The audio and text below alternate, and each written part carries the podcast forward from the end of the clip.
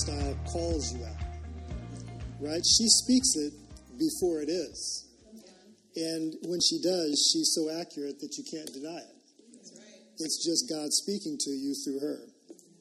And so I'm not afraid anymore.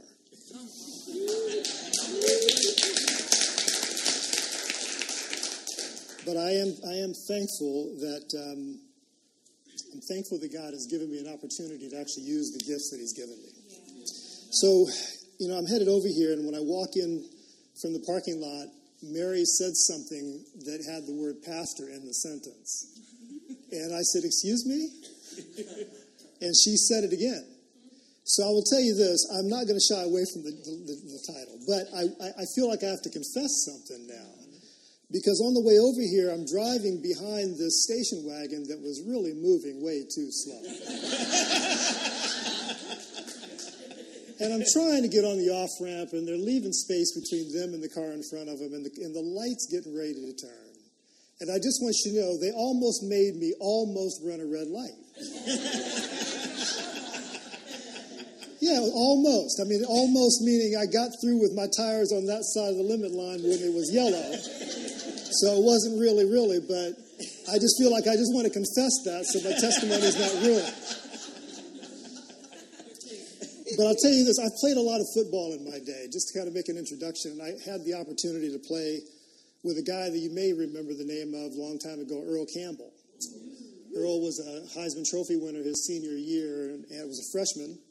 And I was a quarterback, got to hand the ball off to him a few times, and that was a pretty special thing. It really was. I mean, I, even to this day, if you play football for a long time or any particular sport, you still live the sport. You still see the sport. So I can tell you, I'm here walking down the hallway and I see Amanda. I'm not sure where she is now, but she had a stroller. and here's what went through my head that's the lead blocker. and I was already ready to position myself and cut against the grain. I mean, that stuff just goes through your head. it's just a very natural thing.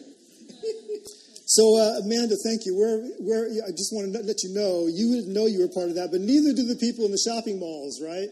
As I'm going down the corridor and I'm doing head fakes on people, they have no idea.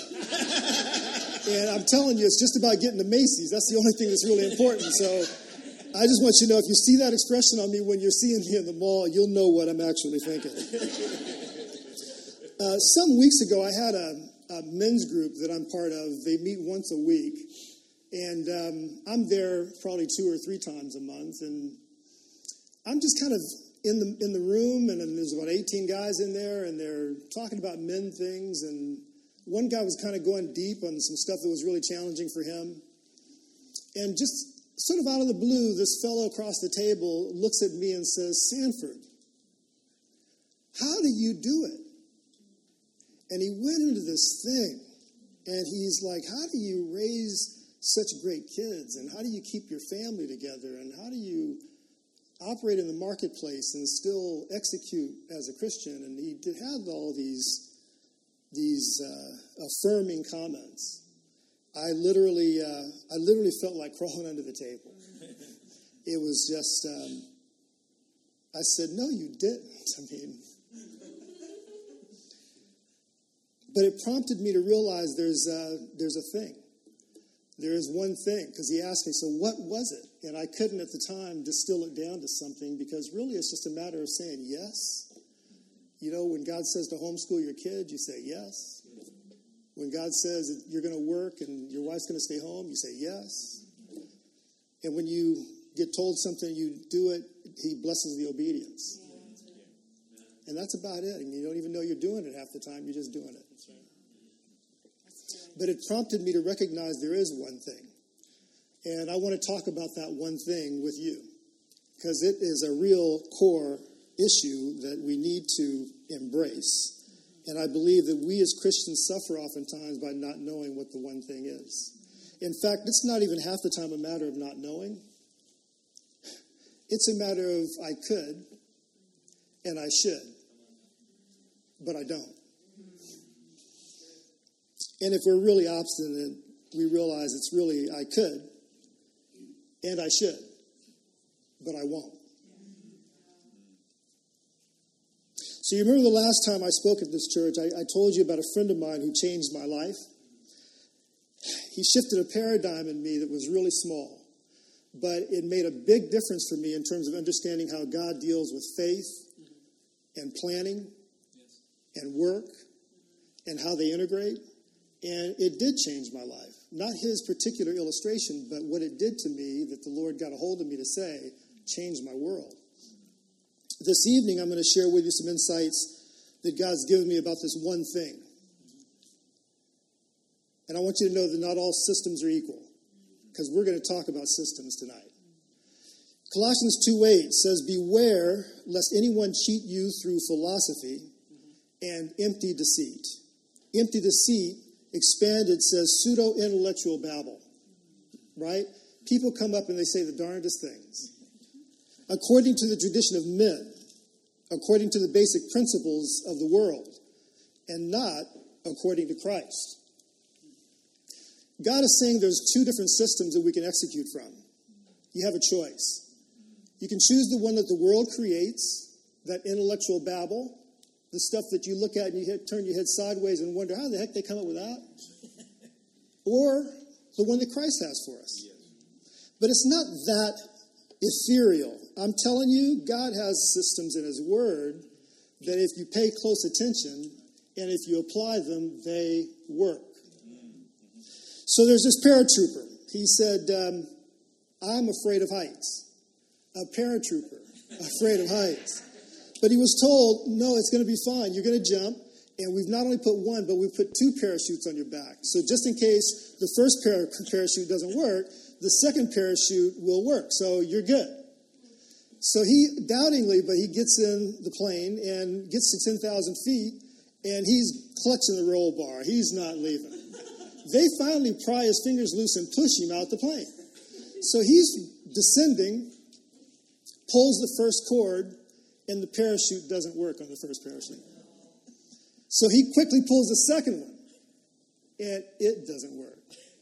He says, Doggone it, I knew it. I bet they don't have anybody down there waiting for him either.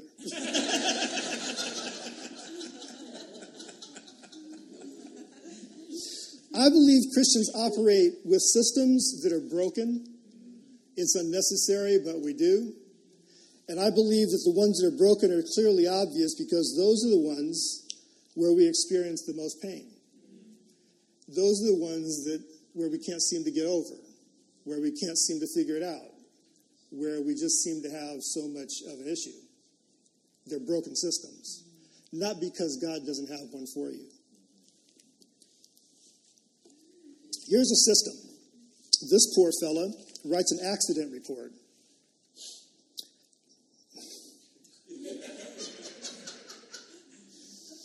His system's broken. He says, Dear Sir, I'm responding to your request for additional information regarding how my recent injury occurred. So in block number three of your accident report, I put, quote, trying to do the job alone, end quote, as the cause of my accident. You said in a letter that I should explain more fully. I trust the following details will be sufficient. He says, I'm a bricklayer by trade. On the day of the accident, I was working alone on the roof of a new six story building. When I completed my work, I discovered that I had about 500 pounds of bricks left over. Rather than carry the bricks down by hand, I decided to lower them in a barrel by using a pulley attached to the side of the building at the sixth floor. Securing the rope at ground level, I went up to the roof, swung the barrel out, and loaded the bricks into it. Then, I went back to the ground, untied the rope, holding it tightly to ensure a slow descent of the 500 pounds of bricks. You will note in block number two of the accident report form that my weight is 135 pounds. So, due to my surprise at being jerked off the ground so suddenly, I lost my presence of mind and did not let go of the rope. Needless to say, I proceeded at a rather rapid rate up the side of the building. Near the third floor, I met the barrel coming down. This explains my fractured skull and collarbone. Slowed only slightly, I continued my rapid ascent, not stopping until the fingers of my right hand were two knuckles deep in the pulley. Fortunately, by this time, I had regained my presence of mind, allowing me to hold tightly to the rope in spite of my pain. At approximately the same time, however, the barrel of bricks hit the ground and the bottom fell out of the barrel. Devoid of the weight of the bricks, the barrel then weighed approximately 50 pounds. I refer you again to the information in block number two. As you might imagine, I began a rapid descent down the side of the building. Near the third floor, I met the barrel coming up. This accounts for the two fractured ankles and the lacerations of my legs and lower body. The encounter of the barrel slowed me enough to lessen my injuries when I fell onto a pile of bricks. Fortunately, only three vertebrae were cracked. I am sorry to report, however, that as I lay in pain on the bricks, unable to stand up, and watching the empty barrel six stories above me, I again lost my presence of mind and let go of the rope. The empty barrel weighed more than the rope, so it came down upon me and broke both my legs. I hope I have furnished the additional information required as to how the accident occurred. This brother's got a bad system.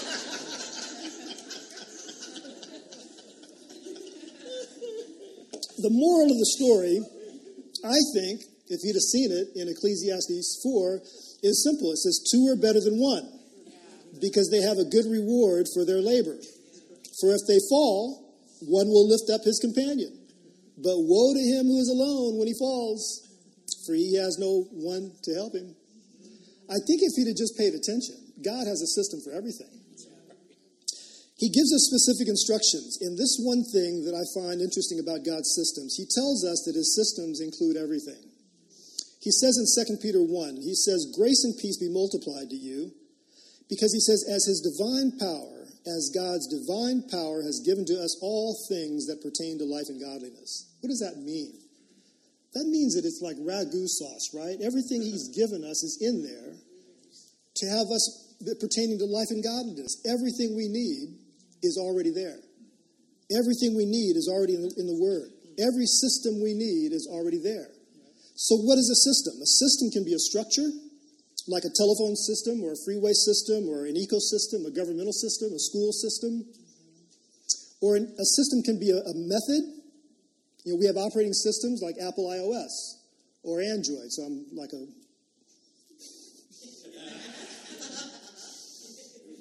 I want to be an equal opportunity digital. A Dewey Decimal System, right? A healthcare system. Systems are all over us and around us, and we're in one and we're part of one all the time. Romans 12 tells us a little bit more about systems. It says, Do not conform to the pattern of this world, but be transformed by the renewing of your mind. You all know this verse. Then you will be able to test and approve what is God's will, his good, pleasing, and perfect will. If you have systems, then you'll need to have a pattern. A pattern that is actually a guide, a model for how you're actually going to execute on the systems that you have. But you know, there's more than one pattern. The world has a pattern too. God is telling us, look, don't pick the wrong one because I've got systems for you, and everything you need is ready to go. So when I look at God's ways and his thoughts, I see him providing you and me with systems for everything, everything in life. And we have a system of all systems, by the way, because we as Christians have the best system available. So the question is, how does God use systems and how does man react to that? Here's some of the things man has been able to do using God's systems. Check this out. For you in the marketplace, looking for ideas of how you can take your ideas to market, I'm going to tell you something. God gives you the ideas if you just look. Because look at the computer system, for example. The computer system. It has a hard drive. You know it's just a mere copy of what God's given us as a brain? You ever thought about that? You got a hard drive that provides storage like our brain does. And some hard drives actually have more storage than others. It's kind of like saying somebody's smart, right? The more storage the person has, the more likely you're going to call them smart. It also has a central processing unit, a CPU. It, it runs by clock speed. That's how it's measured. But what do we have? We have this thing called intellect. And our intelligence is measured by an intelligence quotient or an IQ. It's a processing center that says, how fast can you receive and impart information at any given time? We have different levels of intelligence, like computers have different levels of intel. But the one thing that's interesting about it is you can defrag a computer. How does that relate? What's the correlation? I just see that as, man, that's what fasting and prayer does for us. Right? It allows me to get rid of some of the clutter and allows me to actually make space for the Holy Spirit to speak to me. I need to defrag my computer. It makes fasting and praying more understandable to me. It's just not like this thing that causes pain. it's actually a purposeful endeavor. It's needed so I can defrag myself. It has a monitor. I love the monitor because what does the monitor represent? I see that as being the window to the soul. Do you know if you can have a computer that's where the CPU is running, you turn the monitor off, you can't see what the computer is doing? Do you know that God says that the eye is the light of the body? You know, it says that. It says that the eye is the light of the body. If the eye be full of light, the whole body's full of light. And if the eye be dark, the whole body's full of darkness. Pretty powerful. If you draw the connection, you see also then a system called a camera. A camera system has made a lot of money for people, and it has a lens, focuses on closer and farther objects. God uses, instead of a lens, he uses a retina to do the same thing. It has an aperture control, and the aperture control regulates the amount of light received. Well, God says, I'll do it differently. I'll originate it this way as a pupil and an iris.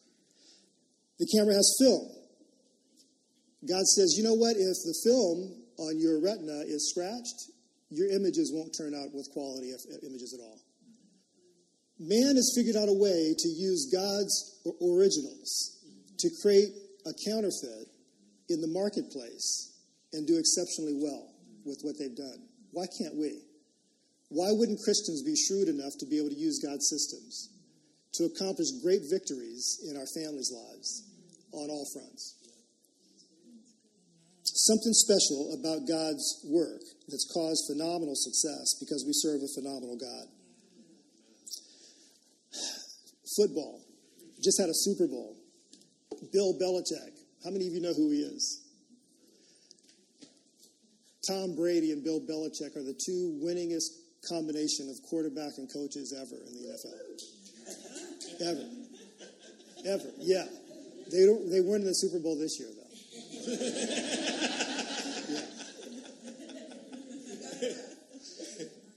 I tried to figure out, I was asking myself, why is that true? Why is it that in the last 30 seconds of a game, they pull stuff out? Why is it that when you go into the game, nobody bets against them? Why is it? Why is it they win stuff so much? Bill Belichick has won more than his disproportionate share of victories in the game of football. Why? And I've decided it's because he's got systems. He has systems that are better than the other coaches in the league. He has systems that win ball games because on a fourth and two situation, when there's 10 minutes left in the game, he knows exactly what play to call. And when it's fourth and two and there's 30 seconds left in the game, he knows exactly what play to call. I think he has systems that are just flat out better. A friend of mine worked for the San Francisco 49ers. He was a communications specialist, and he had access to the Patriots as well. He was saying that the facilities at the New England Patriots site are Spartan. They're like they're not glamorous, they're basic, not like the other teams where it's glass and marble, it's just just sparse. He says that they have some things going on there that are just different. He says there's a tagline for everything it reduces the need for the players to be uh, ideating stuff.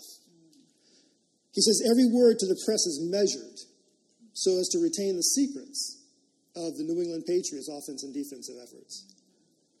And he said most of the players, when they ask a question, the answer more often than not is just do your job. Just do your job. It's simple. It's a system. You know what they call it? They call it the Patriots way. Each player, several months before training camp, they come in having memorized the playbook.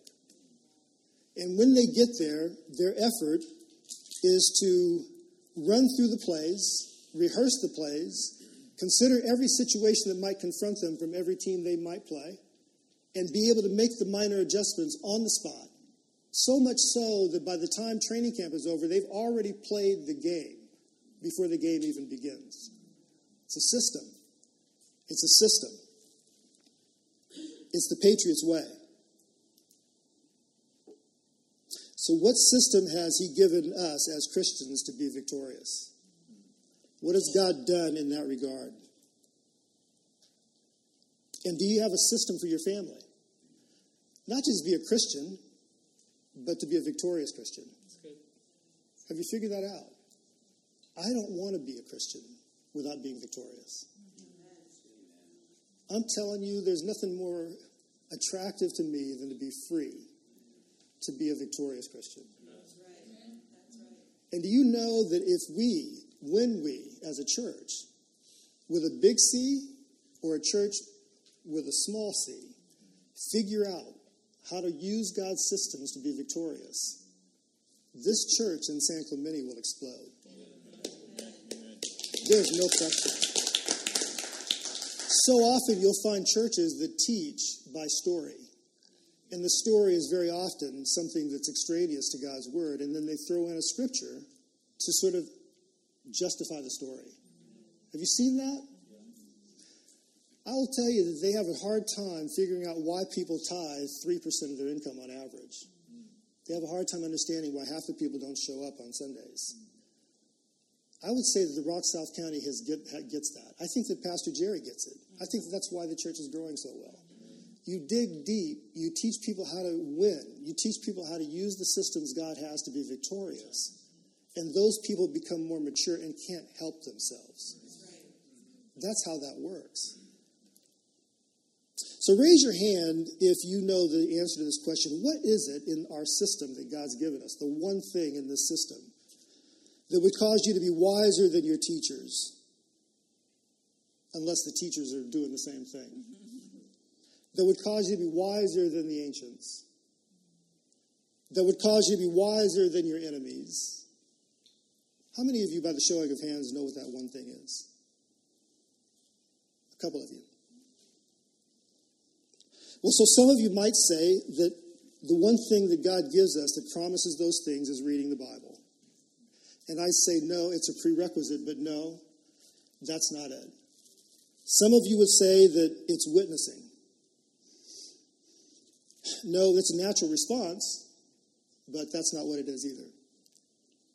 Some of you might say, well, it's prayer. And I say, well, that's a natural immediate result, but that's not it. What about memorizing scripture? No. It's a good preparation, though, but that's not it. What's the one thing? Well, I can say with conviction the best and closest I've ever been with God is when this one thing has been a central part of my life. I can see you guys turning around trying, what is it? it's so funny to see that from up here, right? The eyes and the light of the body, you can see it straight out. Psalm 1, you've all seen it before. Psalm 1, the, the, the, the, joy of the promises of Scripture, in my opinion, is Psalm 1, 1 through 3. It says, In his law he meditates day and night. In the fullness of that verse, it says, Blessed is the man who walks not in the counsel of the ungodly, nor stands in the path of sinners, nor sits in the seat of the scornful. But his delight is in the law of the Lord, and in his law he meditates day and night.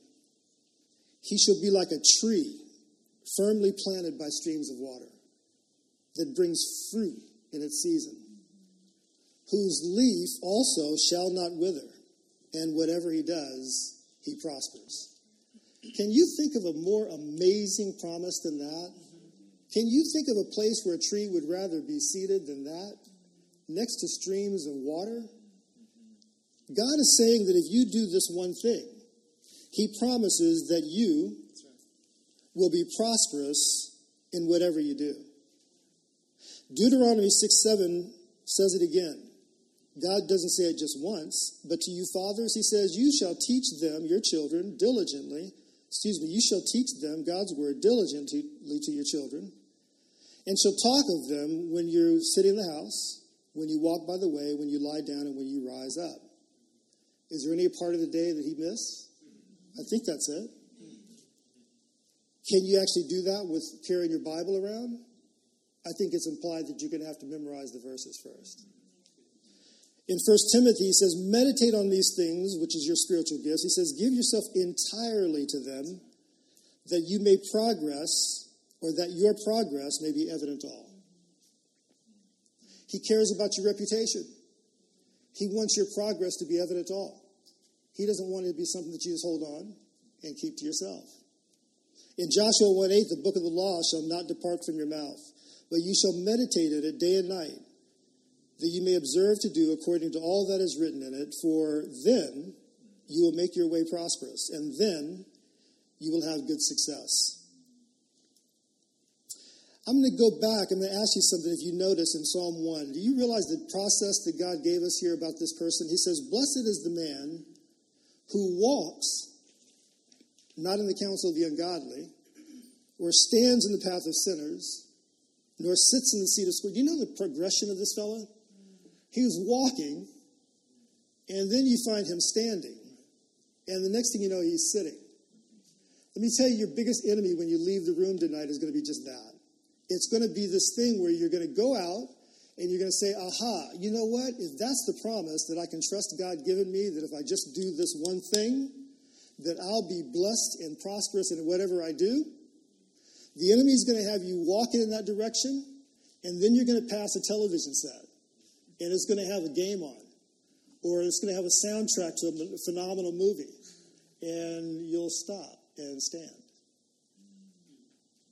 And then the movie gets better, and it's fourth down. And then you sit.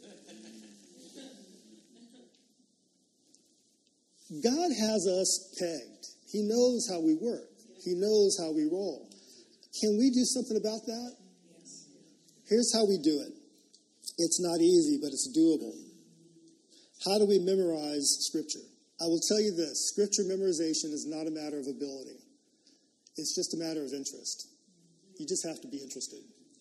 If I gave you $100 for every verse you memorized, you'd memorize Scripture. That's just how it works.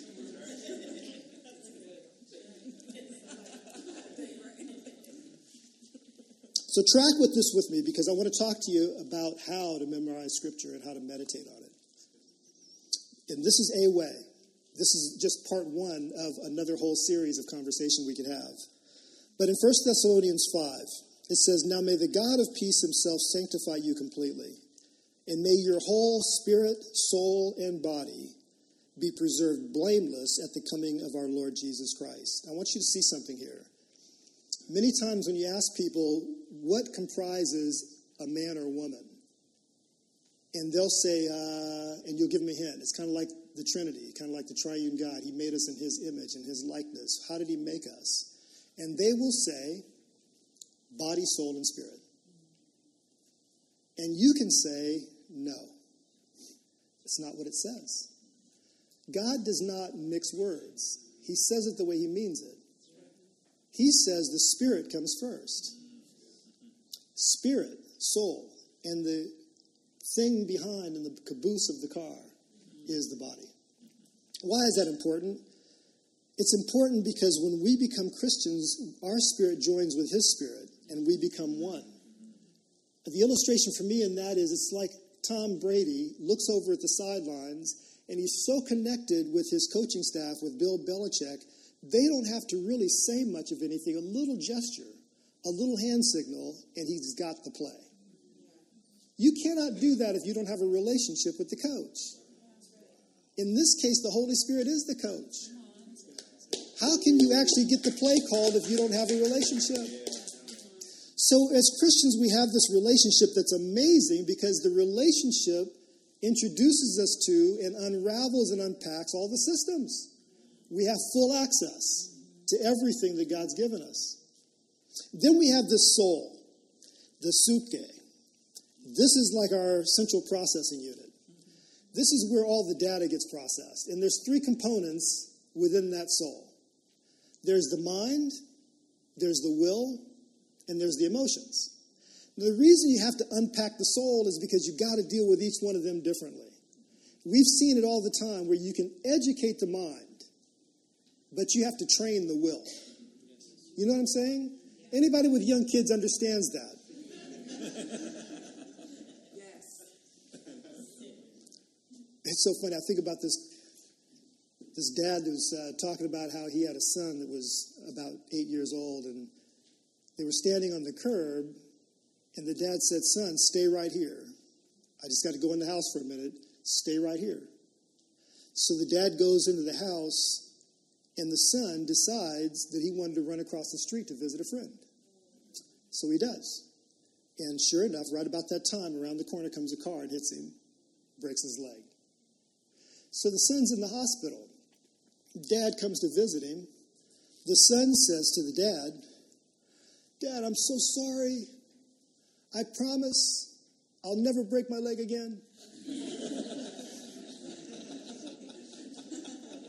there is some separation between the mind and the will that we need to understand because it's the will that's going to cause us to sit down instead of staying on course.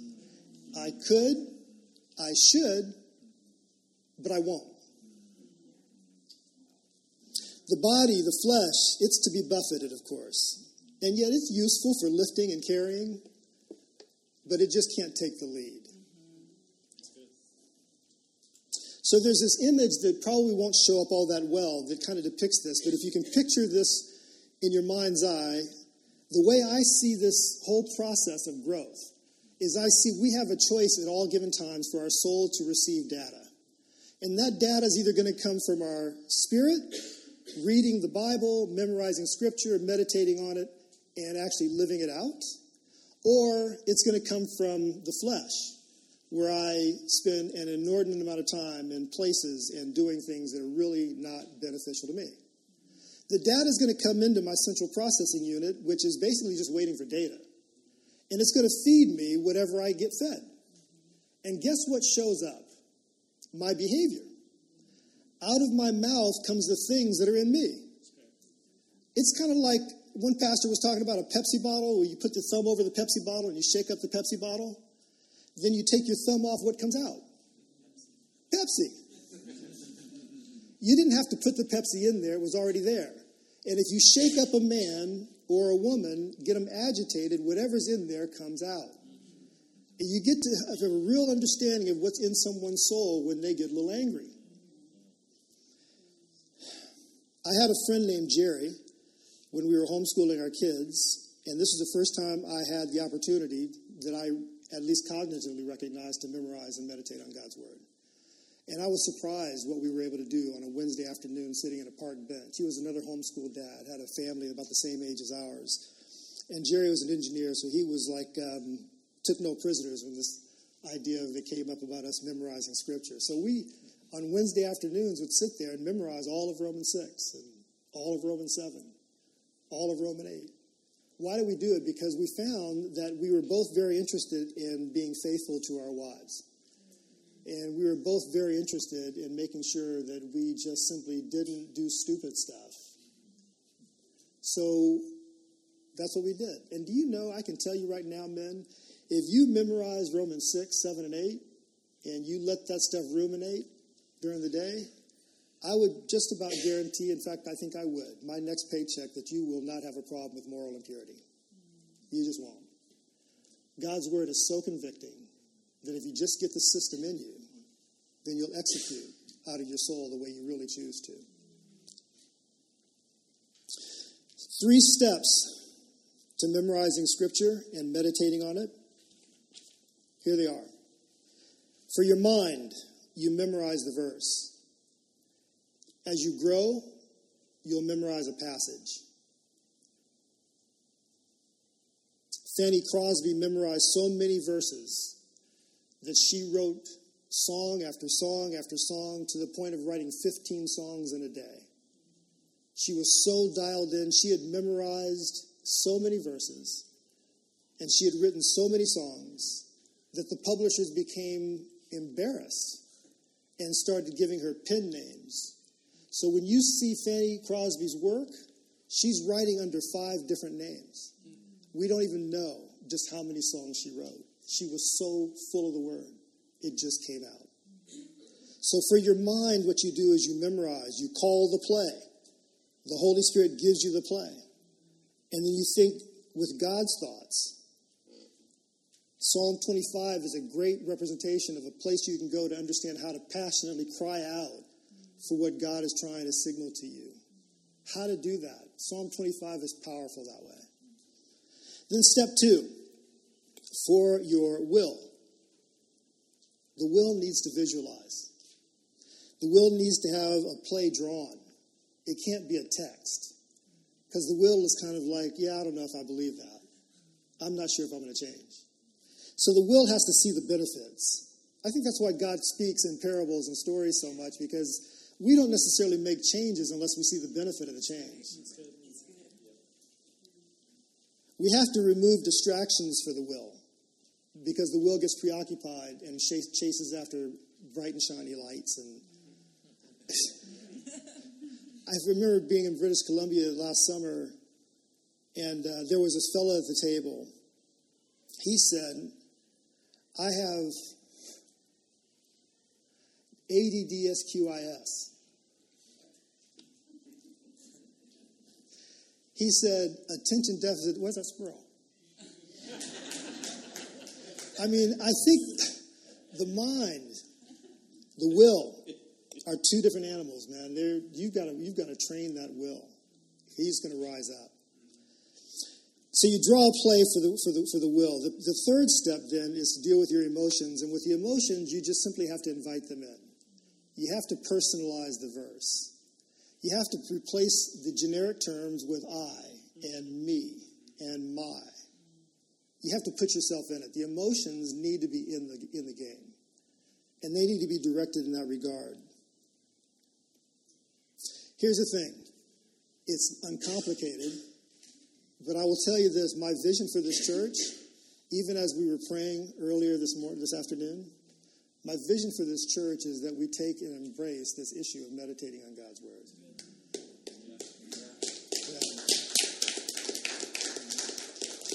My vision for this church is that we become strong and stronger from the inside out. My vision for this church is that we not hope and pray that people show up, but we will be so attractive. Will become who we need to be for people to want to be here.